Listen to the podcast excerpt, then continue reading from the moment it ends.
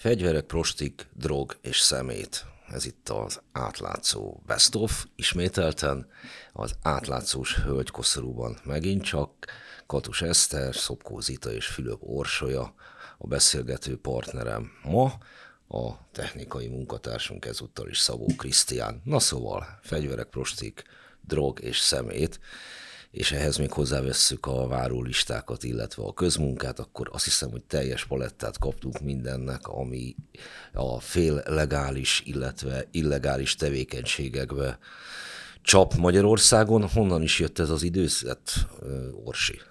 Nem nevezhetem meg a forrásomat, aki ezt, ezt amikor írtam a cikket, és beszélgettem különböző forrásokkal, akkor az egyikük ezt a mondatot mondta, és nekem annyira megtetszett, hogy beleraktam a cikkbe. Na jó, most már csak azt kéne ehhez tudni, hogy milyen cikkről van szó.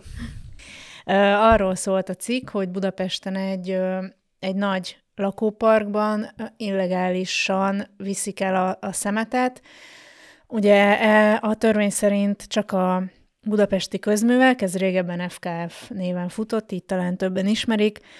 Budapesten az FKF a közszolgáltató, és a törvény szerint minden társasháznak kötelező, illetve hát minden lakóháznak, mert ugye a családi házaknak is, kötelező igénybe venni ezt a közszolgáltatást.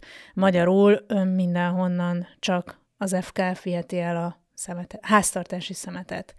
És ebben a, a lakóparkban, ami egyébként a Kondorosi lakónegyed, több mint ezer lakásos, ilyen nagyon nagy komplexumról van szó, az építése óta nem így történik. Ugye a szemét elvitelhez jár egy úgynevezett szemétszállítási díj, amelyből ez a közszolgáltató él, abban az esetben, hogyha valaki fű alatt viszi el a szemetet, akkor ezen kaszálni fog, de te azt írod, hogy ezekkel a bizniszekkel ellentétes módon ezzel még a lakók sem járnak jól. Hát jelen pillanatban azokból a számlákból, amiket ö, én láttam, amit ez a vállalkozó a, szá- a háznak kiszámláz, egyébként Fidó Kft. a, a neve, aki, aki elviszi a hulladékot, ha lehet hinni ezeknek a számláknak, mert még ugye az is lehet, hogy nem biztos, hogy ami rá van írva, az feltétlenül a valóságot ö, takarja, de hogyha ha, ha valódiak azok az egységárak, amiken tehát kukánként van megadva, hogy mennyiért szállítja el. Jelen pillanatban nem, nem olcsóbb, mint hogyha az FKF vinné el. Nem tudom, hogy a kezdetek kezdetén, ez a lakópark egyébként így 2005-től 2017-ig több fázisban épült meg. Nem, nem, azt nem tudom, hogy 2006-ban mondjuk ez hogy nézett ki. Na jó, fussunk egy kört. Ugye a best of adásunk arról szól, hogy azok az érdekesebb, fontosabb témák, amivel az elmúlt időszakban foglalkoztunk, az podcast formájában pörgősen, röviden összefoglaljuk. Térjünk majd még vissza a szemétre, de addig is személy dolgokról lesz még szó. Eszter, mi történt Kárászon?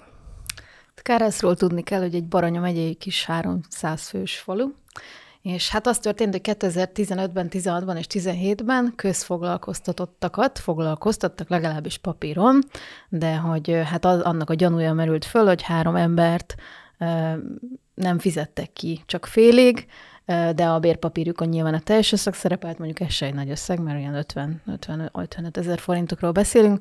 Szóval, hogy a felét kapták meg, a másik fele pedig ott maradt a hivatalban, amit hát a a vádak szerint legalábbis a polgármester saját célra kezelt, és most emiatt indult egy eljárása a polgármester, illetve az érintett közmunkásokkal szemben, és ennek volt az első tárgyalása Pécsen nem rég a napokban, és erről írtunk. De itt valami hihetetlen nagy lúzerről beszélünk, ha jól értem. Mármint milyen szempontból? Hát mondjuk, hogyha épített volna egy lombkorona sétányt, vagy nem tudom, víztározót a falu mellé, abban az esetben azért nem három közmunkás bérének a felét kezelhette volna saját célra. Hát igen, igen, még tanulni kell sokaknak Nyírmárton falváról, de majd lehet, hogy lesz oktatás, bár most, hogy lezárták ugye a Lomkorona sétányt, lehet, hogy már nem mehetnek oda. Na jó, ehhez is térjünk majd vissza. Ugye itt illegális tevékenységekről beszéltünk, az egyik esetben színleli valaki a foglalkoztatást legalábbis a vádak szerint, a másik esetben pedig a hivatalos szemétszállító helyett viszi el valaki maszekban a szemetet. A maszek taxi, mi egykoron volt, a maszek szemétszállító kifejezést is fel lehet venni ezek szerint a szótárunkba Zita, a te anyagodban viszont a hogy is mondjam, a legalitás, illegalitás nem ilyen jelenik meg, hanem az, hogyha valaki mondjuk valami különleges vizsgálattal szeretné felkeresni a magyar egészségügyet, azt nem biztos, hogy legális formában meg tudja tenni. Jól értem? Hát igen, hát alapvetően arról van szó, hogy kifejezetten a műtétekre vonatkozóan nagyon sokan várakoznak a kórházi várólistákon, és éppen ezért vannak olyan vizsgálatok vagy beavatkozások, amikre akár közel egy évet is kell várni. És nyilván így ez maga, maga után vonja azt is, hogy vannak, akik a magánegészségügybe mennek át, és ugye így súlyos összegeket kell kifizetniük azért, hogy hogy esetleg elvégezik azt a térprotézis műtétet, vagy akármilyen más beavatkozást. Hát, vagy megpróbálják kijátszani a rendszert, mert munkásságodat, ez irányú munkásságodat ismerve itt jelentős területi kiegyenlítetlenségek vannak, tehát hogy hol lehet ellátáshoz jutni, és hol nem, és hogyha mondjuk valaki fel tud mutatni egy e, nyugat-dunántúli másodulunk testvér helyettest, abban az esetben könnyebben tud az egészségügyben részesül, mint hogyha mondjuk Békés megyében próbálna a valamilyen vizsgálathoz jutni. Sűrűn bólogatsz, de ezt nem fogják igen, hallani igen, a podcast igen, ez, ez abszolút így van, igen. Szóval, hogy nem csak az a, az a probléma, hogy sokan várakoznak, vagy sokan vannak a várólistákon, hanem az is, hogy nagyon nagyok az egyenlőtlenségek. Vannak olyan régiók vagy területek, ahol akár több száz nappal többet kell várni egy bizonyos műtétre, ami ugye azért elég, elég durva.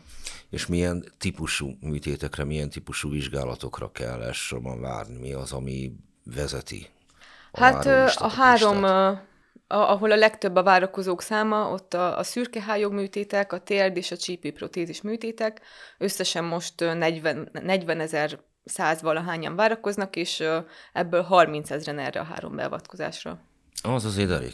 Igen, Kemény. igen.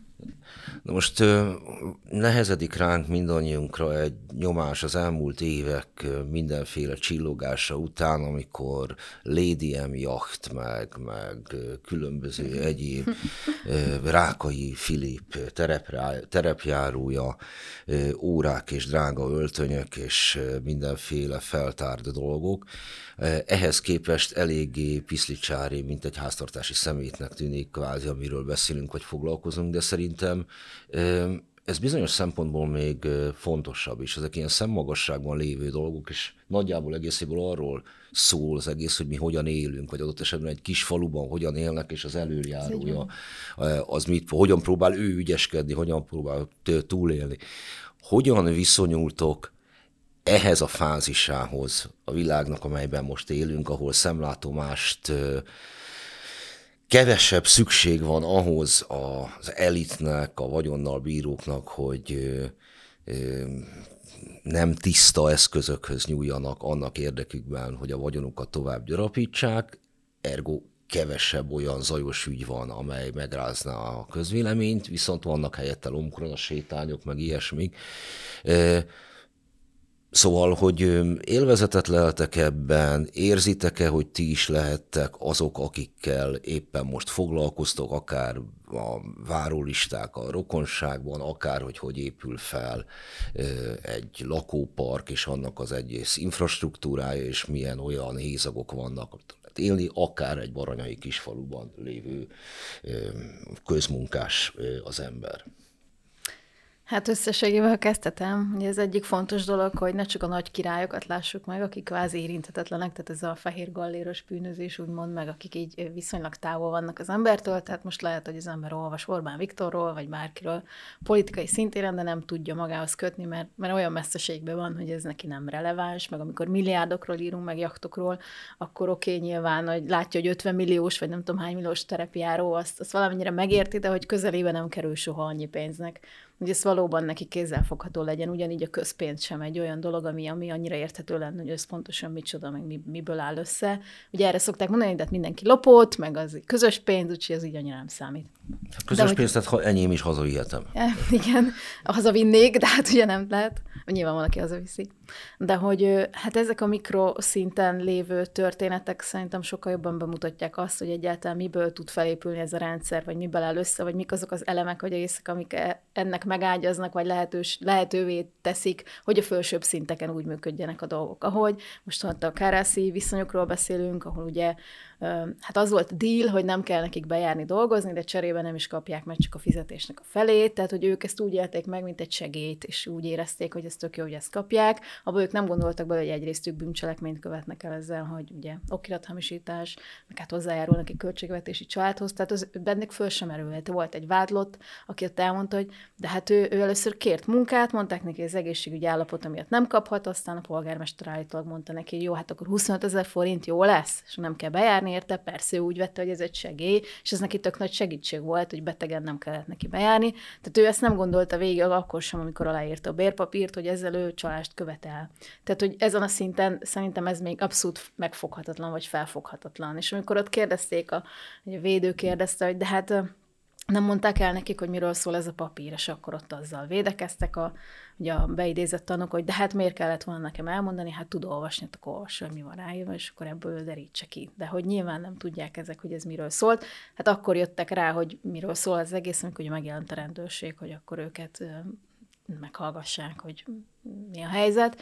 És hát az, hogy ezekben a falvakban főleg, meg hát azért szerintem még kisvárosokban is bőven, ez az urambátyám rendszer, meg ez a kiskirály rendszer hogyan épül ki, arra ugye hát a, ugye nemrég jelent meg ugye a cikkünk, meg azóta az már nagy karriert befutott, ez a lomkorona sétányos polgármester, ugye az meg pont most derült ki, hogy egy nevetős, nevetős fejért tulajdonképpen, amit egy képre rakott az egyik közmunkás, azzal lett megfenyeget, hogy ki lesz. Egy emojiról van szó. Ami... Így van, tehát egy olyan kép alá, ami a, egy család volt a lomkorona sétányon, és valami, de még csak nem is volt bántó a megjegyzés, hogy éljen, vagy hajrá Nyírmárton falval, és akkor ott voltak a lomkorona sétányon, és erre egy nevetős fejet, emotikont nyomott egy közmunkás, és ezért már úgy hívta fel a polgármester, hogy akkor azt tessék levenni, és akkor a hivatalban majd találkoznak, és akkor ott majd megbeszélik, hogy hogy lesz.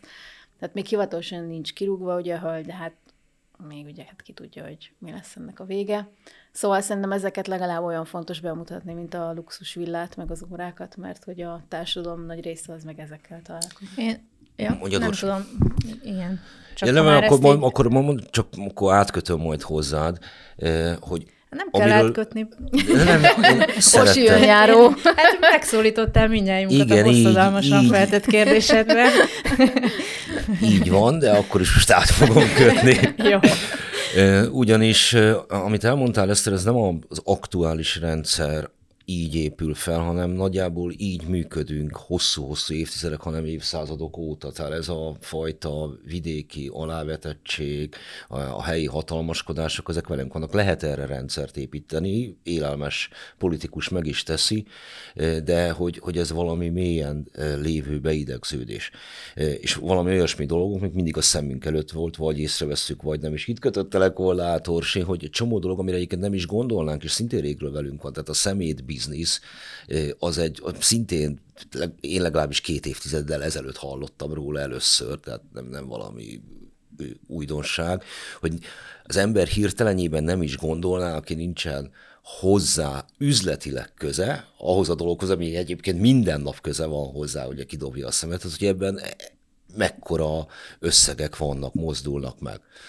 Igen, és ez tényleg egyébként, ahogy mondod, a, a, a rendszerváltás környékén indult uh, tulajdonképpen az a sztori is, amiről, aminek a végeredményéről én írtam, mert az a Fidó Kft., aki itt a, vála, a Maszek, a Maszek vállalkozó, aki elviszi a szemetet, ők itt pontosan a rendszerváltás környékén uh, kerültek uh, vagy hát jöttek létre, amikor itt ez az egész terület teljesen szabályozatlan volt még, mert évekig tartott, mire a jogszabályi hátteret megteremtették ehhez az új helyzethez, és ott nagyon sok ilyen vállalkozás jött létre, a, a, tehát a szippantós vállalkozás, és akik a folyékony hulladékot vitték meg, a szilárdat is, és, és ez a Kft. és akkor kezdte a, a, a pályafutását, és, és valahogy ez az ügyeskedős, maszekolós világ, ami, ami itt Magyarországon még mindig nagyon jellemző, valahogy ebben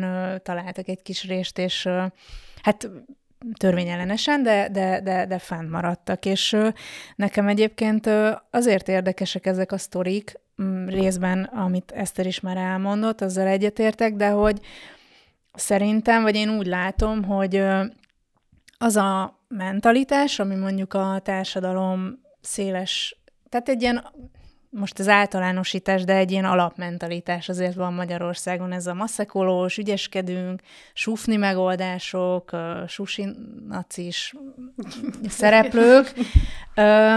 Tehát ez a hozzáállás, ami tehát ebből merít igazából a nagyobb politika is. Tehát, hogy aki, aki politikusnak megy, vagy, vagy országgyűlési képviselő, vagy, vagy, vagy önkormányzati képviselő, valójában ugyanebből a, tehát ugyanebből a levestestából mered ki azt az embert, aki mondjuk oda kerül. Tehát, hogy, hogy ami ezekben a sztorikban, ilyen kisebb helyi sztorikban megmutatkozik, valójában mm, én azt gondolom, hogy ugyanez a hozzáállás a parlamentben is tetten érhető, kicsit máshogy van prezentálva, meg, meg más nagyságrendű ö, dolgokkal foglalkoznak, de szerintem pontosan ugyanaz a típusú attitűd. Akkor az attitűdre és a, a várólistákra rátérve, hogy az, amit te mondasz, az nagyon sokszor segíti a, a társadalmat és a kisember boldogulását benne, eh, mert hogy vannak azok a kiárási technikák, amelyhez ő már igazodik, ami úgy gondolja, hogy eh, számára kezelhetővé teszi az életet. Én például nem tudom, hogy mi fog történni az egészségügyel, hogyha tényleg meglehetősen szigorúan végigviszik a paraszolvenciának a kivezetését a rendszerből, eh, mert nyilvánvalóan, aki meg tudja fizetni a nagyon drága magánegészségügyet, egészségügyi ellátásokat, őt ez nem nagyon fogja érdekelni. Viszont, viszont az, aki meg ott van hagyva az állami egészségügyel, az gyakorlatilag magára hagyott ebben a rendszerben.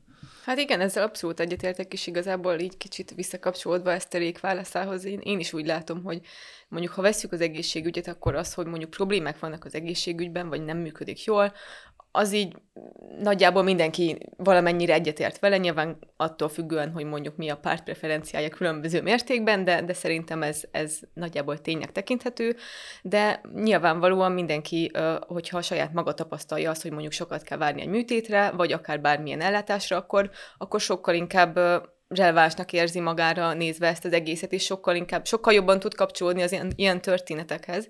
Éppen ezért indítottunk egyébként felmérést a kórházi várólistákról, mert hogy ez egy megfoghatóbb része az egészségügynek, és, és ez pont egy olyan rész, aminél a személyes tapasztalatok alapján nagyon sok tapasztalatot össze lehet gyűjteni, és Egyébként a felmérésünkben, amit május végéig lehet kitölteni, az átlátszó várólisták.hu oldalon, reklám vége, pont személyes, olyan személyes tapasztalatokat várunk, akik most várakoznak műtétre, vagy várakoztak régen.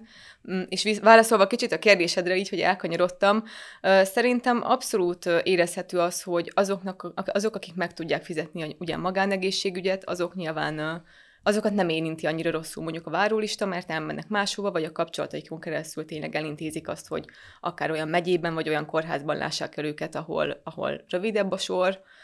Nyilvánvalóan azok, akik nem tudnak kifizetni százezreket, vagy nincsenek, tapasztalat, nincsenek kapcsolataik, azok nem tudnak más csinálni, csak kivárják a sort, és lehet, hogyha mondjuk várnak akár több mint egy évet, akkor jelentősen romlik az állapotok. Akkor beszéljünk egy kicsit a reakciókról. Mind a három témával kapcsolatban. Említetted azt, Eszter, hogy voltak, akik akkor szembesültek Kárászon azzal, hogy itt nincsen valami rendben ezzel a közmunkás védelem, amikor jöttek a, a rendőrök. Igen. Egyáltalán hogyan derült ki az ügy? Na hát ez érdekes, mert ilyen ritkán szokott lenni, hogy öntudatos állampolgárok, akik a képviselőtestületben voltak, hát elkezdték egy észrevenni a dolgokat, hogy mintha itt valami nem stimmelne. És hát akkor így elkezdtek utána járni dolgoknak, hogy akkor mi hogy épült, meg mennyire, meg ki volt ott, meg ki nem volt ott. Nyilván, hogy azt hallják, hogy na hát leszámláztunk, mit te ennek a vállalkozónak az iskola, vagy a istál, iskola? Istáló, nincs ott iskola, istáló építésére x ezer forintot, de mi tudjuk, hogy a Béla dolgozott ott, aki közmunkás, akkor hogy lehet, hogy egy cég ott számlázott valamit. És akkor ezeket az ügyeket elkezdték vizsgálni, és szépen összerakosgatták, és hát akkor elballagtak a rendőrségre, és tettek egy feljelentést, hogy akkor ezeket az ügyeket vizsgálják ki, és akkor így indult volt, több szállon a nyomozás volt, ami, ami bűncselekmény hiányában már lezárult, meg, meg nem tudom, tehát, hogy több, több végkimenetele lett, ez az egyik, aminek lett egy ilyen eredménye. Hogy És mit szólt a polgármester, ő mit mond védekezésként? Hát ő azt állítja, hogy ő nem kezelt pénzt, tehát ő nem volt ott soha, amikor ezeket a kifizették ezeket Az a csak úgy kezelődött. Hát nem, meg voltak ott az emberek, akik nyilván kaptak egy utasítást valakitől, hát ők azt állítják, hogy a polgármestertől, hogy akkor a pénz felét ott kellett hagyni egy borítékba, ez volt az úgynevezett fekete pénz, és hogy akkor ebből a pénzből állítólag legalábbis ott a tanúk szerint például ebből lett fizetve ilyen képviselőknek vacsora, meg ilyen, tehát hogy ott helyben el lett költve külön. Ilyen, ilyen, ilyen plusz, én, én, én, hát abból, amit legalábbis hallottam, ilyen plusz repi, repi pénznek gondolnám, mert hogy hát nyilván a forráshiányosak az önkormányzatok, és hát ha már ügyeskedünk, ugye erről volt szó az előbb, hogy ez ilyen magyar szokás, akkor én azt gondolnám, hogy inkább ez így indult, hogy akkor megtartunk valamit, és abból ott majd hasznos dolgokat csinálunk, de ezt ugye nem tudom, mert ez a vádiratból egyébként hiányzott, hogy mi lett a pénznek a sorsa, és ott sem hangzott el, mivel a polgármester ugye nem tett még vallomást, azért ez nem derült ki, hogy ha valóban ott maradt ez a pénz, és ő azt elvitte, akkor annak abból mi lett, vagy ezzel mit kezdett, ezt nem tudjuk még. Mi volt a reakciója a lakóparkban élőknek, amikor egyáltalán ezzel a módszerrel ott tisztában voltak az emberek, vagy valaki számára ez vadonatúj újdonság volt, hogy nem a FKF az a elszállító? Hát ugye nem beszéltünk minden, minden lakossal az ezer, az ezer lakásból, Ez de valójában Itt van a délután előtted, légy szíves, egy lakó volt igazából ott a bejelentőnk, tehát ő biztosan egy ponton ezzel tisztába került. Valószínű azzal, azzal többen tisztában voltak, hogy itt van egy vállalkozó, és ezt így és így hívják, viszont azzal én azt gondolom nem volt mindenki tisztában, hogy ez, ez nem legális. Biztos Mert ö, ugye nem nagyon olvasgatod a, a törvényt, hogy akkor erre milyen szabályok vonatkoznak la- lakosként, viszont akinek tisztába kellett ö, lennie ezzel az egész, az a közös képviselő. Mert ugye itt van egy plusz szereplő, a, a, a közös képviselő, aki egy nagyon nagy budapesti társasházkezelő vállalat, és biztosan tudta, hogy hogy szól a törvény, és itt a, a, a tranzakciót ezzel a, ezzel a KFT-vel a közös képviselő bonyolította. A közös képviselő nem... Volt, volt itt gyanúja a borítékba hagyott pénznek? Hát ugye a gyanú mindig, Van. mindig, mindig fennáll, de ezt, ezt mindegyik szereplő, illetve Na, mert itt több szereplő van. Tehát van a közös képviselő, van a vállalkozó, vannak a lakók, és van az FKF. Ugye ezzel az FKF üzlete sérül tulajdonképpen, mert elesik attól a bevételtől, amit akkor kapna, hogyha ő szállítaná el a, a, a szemetet.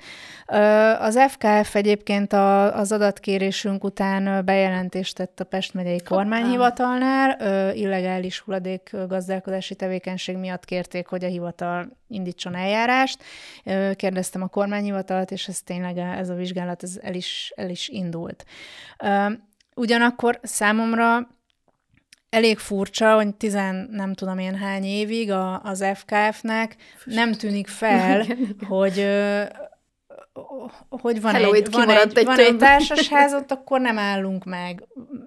És egyébként ügyesen van, ügyesen csinálta a, a ház, vagy a, vagy a közös képviselő, mert ez öt lépcsőház, és az egyik, nem lépcsőház, ház, tehát öt házból álló egy ilyen nagy komplexum, és az egyik háznak van egy pár kukára a szerződése az FKF-fel. Szóval úgy valami azért van, de de nyilván akkor is furcsa, hogy, hogy nem veszi észre, nem veszi észre a szolgáltató ezt a, ezt a stiklit. Hát nem, ez de... az FKF részéről is azért ne haragudj, hogy megállok a parlament előtt, azt és ki van rakva egy darab szemetes vödör, azt elviszem, hogy a... Ráadásul egyébként a törvényben meg van, meg van mondva, hogy körülbelül milyen mennyiségekkel kell kalkulálni lakásonként, mert, mert nekem ezt válaszolta, ezt is válaszolt az FKF, hogy ő, ő nekik semmilyen módon nincs, nem lehet arról tudomásuk, hogy mennyi szemét keletkezik egy házban, de, de vannak ilyen irányszámok, és benne van a törvényben, szóval azért e- ezt sem, ezt sem tartottam egy nagyon érdemi mm, mm, reakciónak, meg meg hát írtak mindent, hogy ők nem tudhatják, meg nem, nem, nem veszik észre, meg honnan tudnák, tehát, hogy na mindegy. Én, én, én nem tudom, ilyenkor soha nyilvánvalóan nem tudjuk megállapítani, még nincs bizonyíték, hogy ez, ez valami ö, ö, nagy biznisz van itt a háttérben, vagy valami oltári bénaság. És ugye, mivel én dolgoztam a közigazgatásban, én, én, én készséggel el tudom hinni az oltári bénaság dolgot is, hogy nem tudom, lehet, hogy egy olyan lakcím nyilvántartási adatbázisuk van, amit még nem tudom, flopin van meg 2001-ből, és akkor azt nézegeti, és akkor tényleg nem derül ki, hogy van a Kondorosi úton egy nagyon nagy lakópark. Úgyhogy az FKF részéről ilyesmi reakciókat kaptunk, és a, a vállalkozóval beszéltem telefonon, fölhívott telefonon, és akkor ő mondta, hogy, ő, hogy ez szerinte ez, itt nincs mit megírni, tehát na, nem, nem érdemes foglalkoznom ezzel a, ezzel a kérdéssel, mert hát úgyis mindjárt megoldódik, mert majd ő úgy tudja, hogy akkor majd most átszerződnek az FKF-hez, és ő neki ez nem, ez nem biznisz valójában, ő ezen nem nagyon Szegény. keres, tehát, hogy mond, az konkrétan azt mondta, hogy én ezen a cikken valószínűleg több pénzt keresek, mint, mint ő ezen a, ezen a projekten. Én mondtam, hogy ezt én nem hiszem. Ezt én is alapvetően kétlem. Igen. De ezek és, szerint a közvélemény szerint jól kereshetünk akkor. Ja, persze, jó, ezt, ezt nekem ne tárjátok elő, jó? Tehát ez... De egyébként azóta volt felháborodott lakó beírt, vagy írt nekem e-mailt, hogy um, nekik akkor most majd biztos többet kell majd fizetniük. Ja, hogy így felháborodott. Felháborodott, igen, hogy... Csak nem hogy, úgy, hogy így át vannak verve, hanem hogy majd nem, most milyen rossz lesz. Nem, hogy milyen rossz lesz, és, és akkor azt így nem rakta össze. Ezek szerint rossz volt a cikk, és nem lehetett belőle megérteni, hogy hiába lenne nem, jobb figyelj. vagy rosszabb, vagy valami, de nem lehet, nem szabad. Szerintem a, az itt anyagával se hozzák összefüggésbe szerintem, hogy egy adott, mit tudom én, struktúra, kormányzati probléma, vagy mi van a háttérben, azt érzékelik, hogy nem jutnak előre, vagy nem jutnak be, vagy nem kapnak időpontot, de azt, hogy ennek pontos mi az oka, szerintem ők ezt nem tudják. Igen, nem? valószínűleg tartom én is, hogy ez így van. Volt olyan, Zita, aki nem egyszerűen kitöltötte a kérdőívet, hanem, hanem ott szembesült, vagy annak hatása alatt töltötte ki, hogy szembe, akkor szembesült azzal, hogy várólista van. Voltak olyanok, akiknek nem igazán sikerült értelmezni a várólista, előjegyzési lista dolgot, pedig ezt direkt a honlapon is kifejtettük, hogy ugye melyik micsoda is, hogy mikor kerül fel valaki a várólistára. De volt olyan, aki például úgy töltötte ki, mert megkérdeztük, hogy rajta van-e a várólistán, azt írta, hogy nem, és utána mégis kitöltötte. Szóval voltak ilyen uh, problémák. Uh, szerintem uh, nem néztünk még át minden választ, mert most több mint száz kitöltőnél járunk, úgyhogy még így nagyon-nagyon mélyen és alaposan nem, nem néztem át az összeset, de voltak olyanok, akik egyébként viszonylag pozitív történetet osztottak meg, szóval akik azt írták, hogy nem kellett sokat várni, minden rendben ment, és hogy hálásak az orvosoknak, de nyilván többségben vannak azok, akik vagy még mindig várakoznak, vagy múltbeli tapasztalatokat osztottak meg arról, hogy akár több hónapot kellett várni, vagy még annál is többet, vagy esetleg többször tolódott a műtét, mondjuk orvos hiány miatt, úgyhogy vannak ilyenek is. Micsoda szerencse, hogyha valakit egyből a traumatológiára kell lenni, mert akkor nincsen hova tologatni. Na, Egész na, közel hát, múltból tudok. Sürgősségen is lehet órákat ülni. Hát ó- órákat? Hát nem, napok, na így is napokat sikerült, de hogy azért az a megvolt. Na hát nagyon szépen köszönöm, hölgyeim, hogy itt voltak. Ez az átlátszónak a mondjuk így fogyasztóvédelmi műsora volt. Hétköznapi dolgokkal foglalkoztunk, hétköznapi történetekkel, de olyasmikkel, amik mindenkit érintenek. Fülő Porsolya, Szobkó Zita és Katus Eszter volt a beszélgető partnerem, Szabó Krisztián ült a dobok mögött, nem, a technikai eszközök mögött én pedig Hont András voltam, és ez pedig az átlátszó Best volt.